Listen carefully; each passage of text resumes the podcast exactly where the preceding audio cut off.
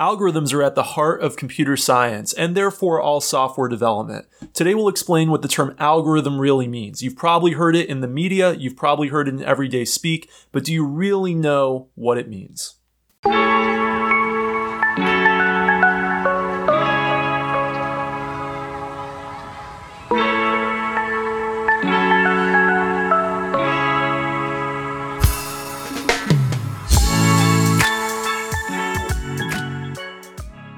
Welcome to COPEC Explained Software, the podcast where we make computing intelligible.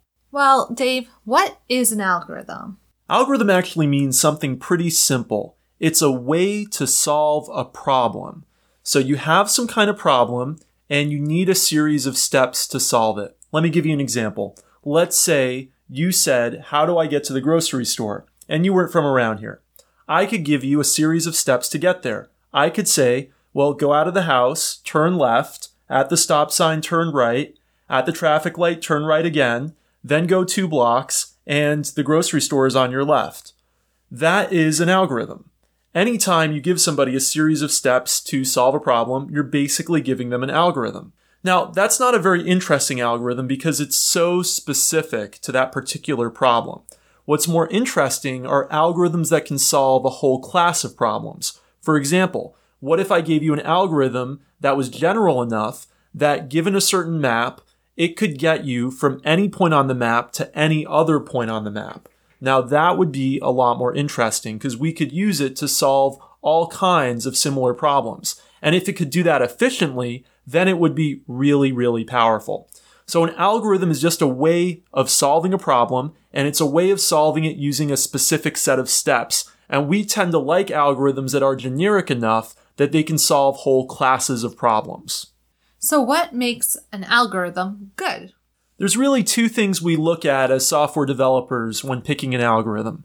One is efficiency. And that can mean efficiency in terms of how much CPU time an algorithm uses, so how much does it tax the microprocessor? And memory consumption can also be related to efficiency. So does an algorithm use a ton of memory, or does it just use a little bit of memory? That's number 1. Number 2, as a software developer, we're also thinking about ease of implementation. So how hard is it going to be to actually implement this algorithm? What we really love are algorithms that are efficient and that also are pretty easy to implement. Those are the best algorithms. Now, there's often a trade-off in terms of efficiency in terms of time and efficiency in terms of space. They call it the time versus space trade-off. So oftentimes there'll be an algorithm that's really time efficient, but uses some extra space, or an alternative algorithm that is not as time efficient, but uses very little space. So all the time you're thinking about trade-offs in terms of algorithms, one versus another. There's usually more than one algorithm that can solve a particular problem. For example, sorting, let's say, a list of numbers. There are so many different sorting algorithms, and if you take a data structures and algorithms class, you're going to spend some time going through and learning 3, 4, maybe 5 different ways to sort a list of numbers. But some of them are more efficient for certain kinds of situations, and some of them are more efficient for other situations, and some of them are just really inefficient and you'd never want to use them. So there are multiple different algorithms often for the same problem, and we're thinking about efficiency and ease of implementation to really decide which one is a good one. How do we measure efficiency? Yeah, so I mentioned that the 2 kinds of efficiency that we're interested in are time and space means memory. So to measure time, we often can do something very simple, which is just start a timer. So you start your algorithm running, and the timer starts, your algorithm finishes, and your timer stops. And you processed a certain amount of data within that time. Sometimes there are algorithms that are really efficient when you have a small amount of data, and they're not so efficient when you have a huge amount of data. So you really need to keep in mind how the algorithm is growing. What's its growth rate in terms of its performance characteristics as the amount of data changes? So we can just use a timer for measuring time efficiency. For space efficiency, we often have other computer programs that measure the memory usage of our program.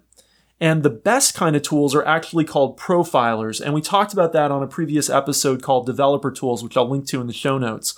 But a profiler goes and it can tell you both about time efficiency and memory efficiency of your program and kind of can take a snapshot of how the program is running and how much time and memory it's using at any given point in the program. And then you can look and actually play back its usage over time.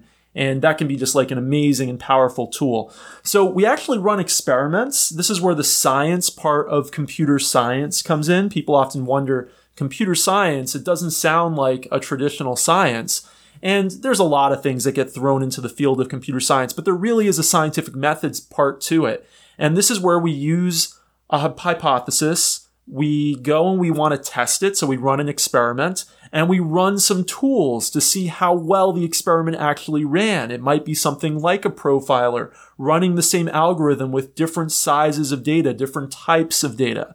And we see, oh, how much CPU time did it use when we had this kind of data and this amount of data? And how much CPU time did it use when we had this much different amount of data and this really different kind of data?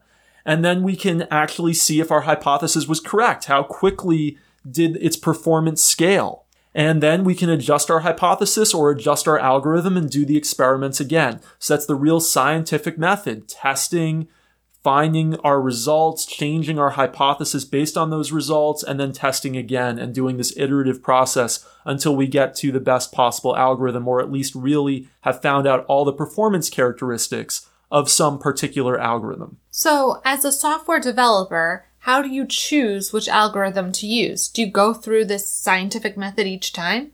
As a software developer, you're often going to reach for the tools that are most easily accessible to you. And a lot of common algorithms are implemented in standard libraries of the programming language that you use, or in some very easily accessible libraries that everyone knows about. Let me give you some examples. So, for example, I mentioned earlier sorting, right? That's so common. That's something you always have to do.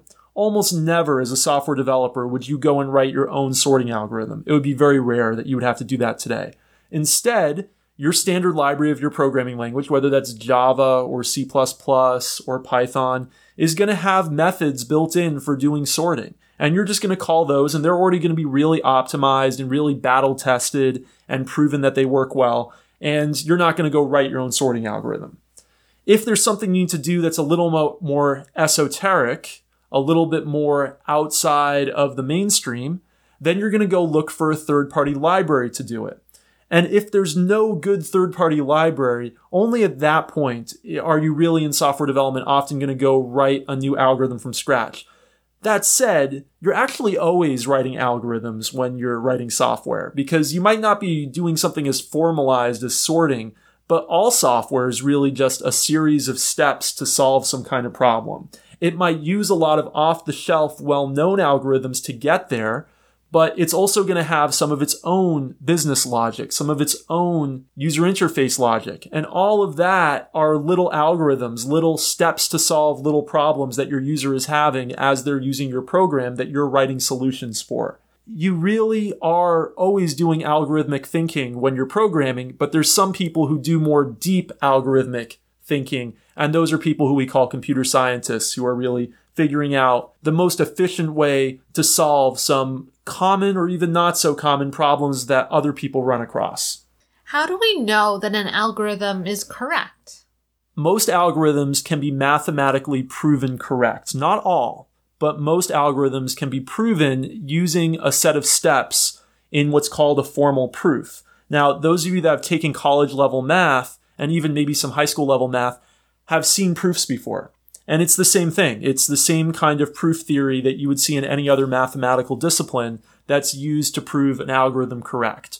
And so we can be pretty sure that most algorithms that we run across are correct and that they're actually going to give us valid results.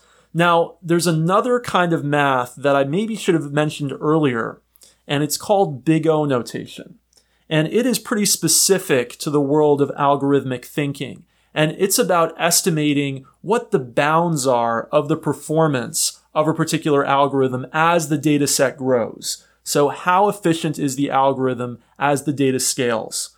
And without getting into the specifics of it, it is a way that we can right off the bat, before we've even gone and run all the tests, done the whole scientific method, have some kind of idea of how well an algorithm performs. So we might know right off the bat well, this one, because of the upper limit of how it would perform with data sizes changing, it would probably be the better algorithm to choose than this other one that's going to really just fall on itself and not be able to handle large amounts of data.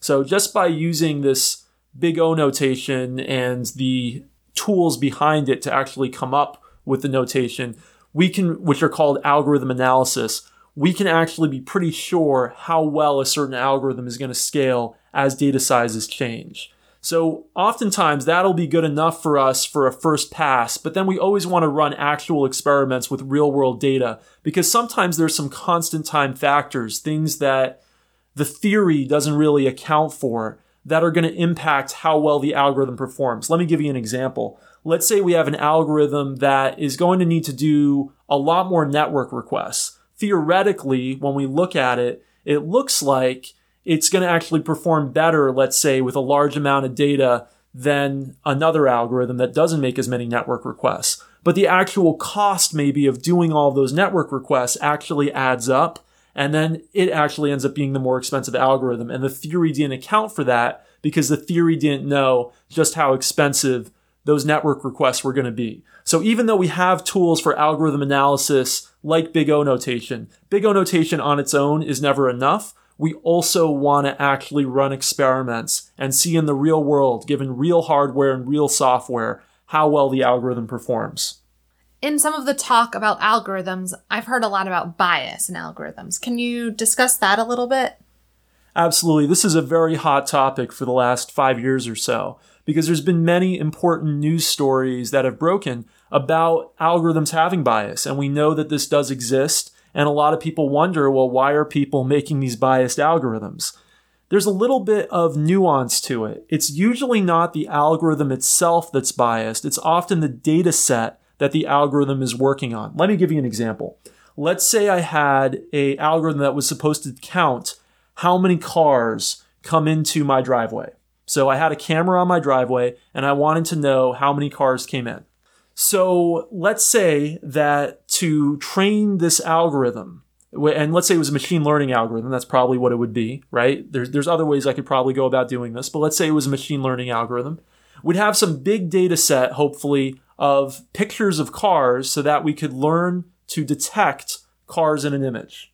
But let's say that data set of car images included red cars and blue cars, but it never had any yellow cars.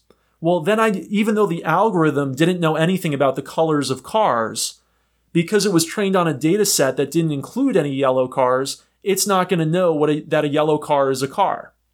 So oftentimes it's not actually the algorithms that are biased, even though the media often uses the term algorithmic bias. It's often actually the data set that the algorithm uses that where the bias actually comes from. Now, that said, it's absolutely possible to put explicit bias into an algorithm. So for example, we could have our car detecting algorithm go and have a particular point where it says, oh, this is a yellow car, just don't count it, right? And that would be very nefarious, but that's not usually what happens. Usually it's actually the data sets that the algorithm is working with that create the bias. And so we're seeing this in all kinds of places. You know, of course, there's been stories about facial recognition not working well with people of particular skin colors. And then there's also been articles about, and really exposés and news stories about, bias in the Facebook algorithm and what it shows to different people and how it might sometimes actually reinforce our biases by showing us particular kinds of stories. So all this stuff is totally real and it totally is happening. But I think people should be aware that we shouldn't always blame the algorithm itself. It's oftentimes just a little more subtle than that. It's oftentimes the data set that the algorithm was created to work with, or that if it was a machine learning algorithm was trained on, that actually leads to the bias in the end result. So it's really important as a developer who's working with a machine learning algorithm that they have as diverse a data set as possible to train it. That's absolutely right. It's really important to have a good data set, a fair data set, a diverse data set that includes every kind of possibility that the particular algorithm could come across. All right. Thanks for listening to us this week. Rebecca, how can people get in touch with us on Twitter? We're at COPEC Explains, KOPECEXPLAINS. Thanks for listening to us, and we'll see you next week. Bye.